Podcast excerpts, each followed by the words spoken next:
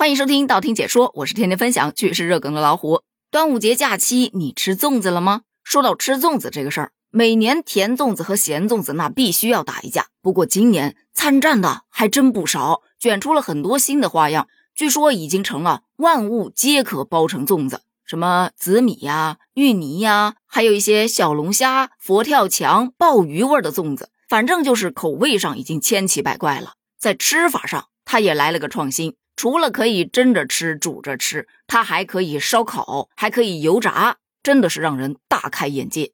但眼界打得再开，我也依然是喜欢吃那种白粽子，再蘸点白糖吃，原汁原味儿。虽说没有啥新鲜的体验吧，但绝对不会踩坑。主打的就是一个稳字。年纪大了，那些刺激的东西让给你们年轻人吧。再说回到粽子，就不得不提一下粽子礼盒了。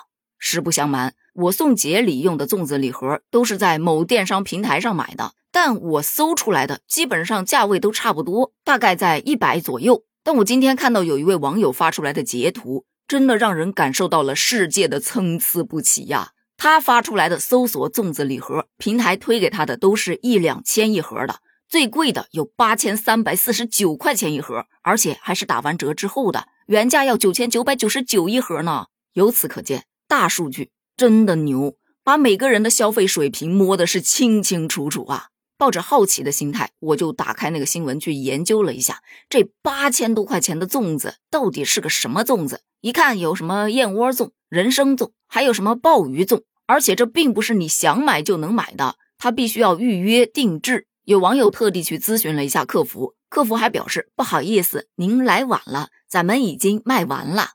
八千多块钱，八个粽子。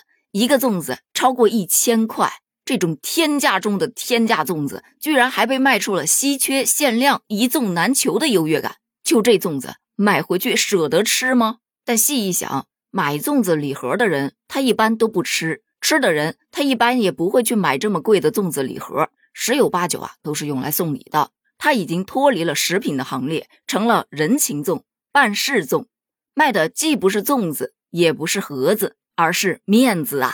我记得去年中秋节的时候，咱们在聊到月饼的包装时，就有一个瘦身令，就说不管是月饼还是粽子，它的包装层数、包装材料，包括包装成本，都是有一定的限制的。包装层数从最多不超过四层减少为最多不超过三层，将粽子的必要空间系数从十二降至为五，相当于包装体积缩减了百分之五十八等。但好像有些商家他就是喜欢铤而走险呢，或者说开始钻漏洞了呢。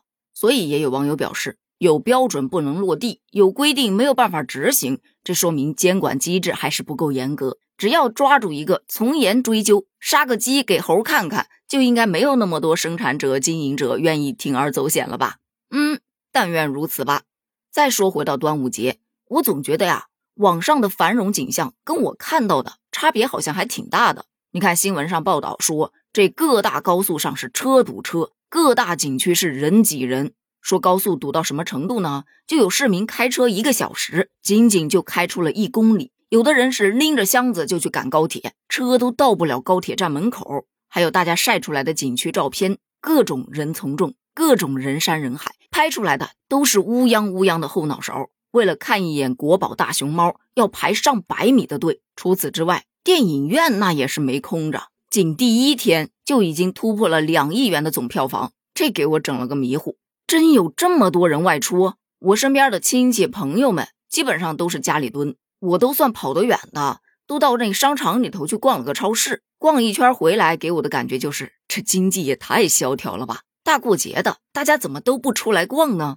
看了网上这一片繁荣的景象之后，我怀疑会不会是人以群分？就我身边的人都是不怎么爱出门的。可是看了一下网友的评论，发现很多人都没出门啊！哎呦，我年年都在家里看堵车，看完之后还会有一种幸灾乐祸的坏情绪。哎，我知道这样不好，可就是忍不住啊！我就不明白了，为什么要出门呢？我喜欢的东西都在家里，我感兴趣的东西都在网上，而我不喜欢的就是外面的那群人山人海。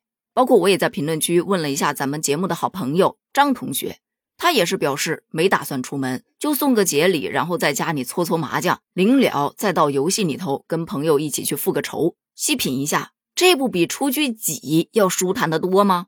那么咱们问题就来了，是哪群小伙伴选择了在端午节出去游玩呢？又是哪群小伙伴选择了购买八千多块钱的粽子呢？你有吃粽子吗？吃的是什么味道的呢？欢迎在评论区一起探讨一下哦，咱们评论区见，拜拜。